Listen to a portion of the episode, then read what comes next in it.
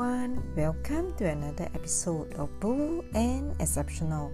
This is Angela O, and today I'm going to talk about changing your perspective.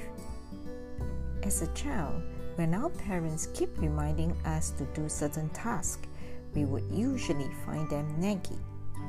However, as we become parents ourselves, we realize that it is because of their love for us.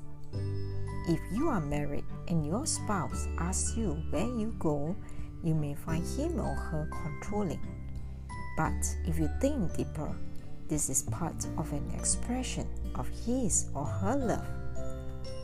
When your boss gives you comments about your job performance, do you deem the remarks as a discouragement or feedback for further improvement?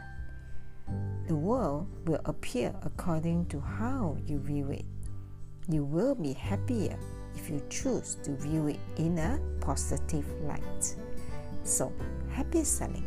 And if you need to reach out to me, email me angela o at heartsell.sg.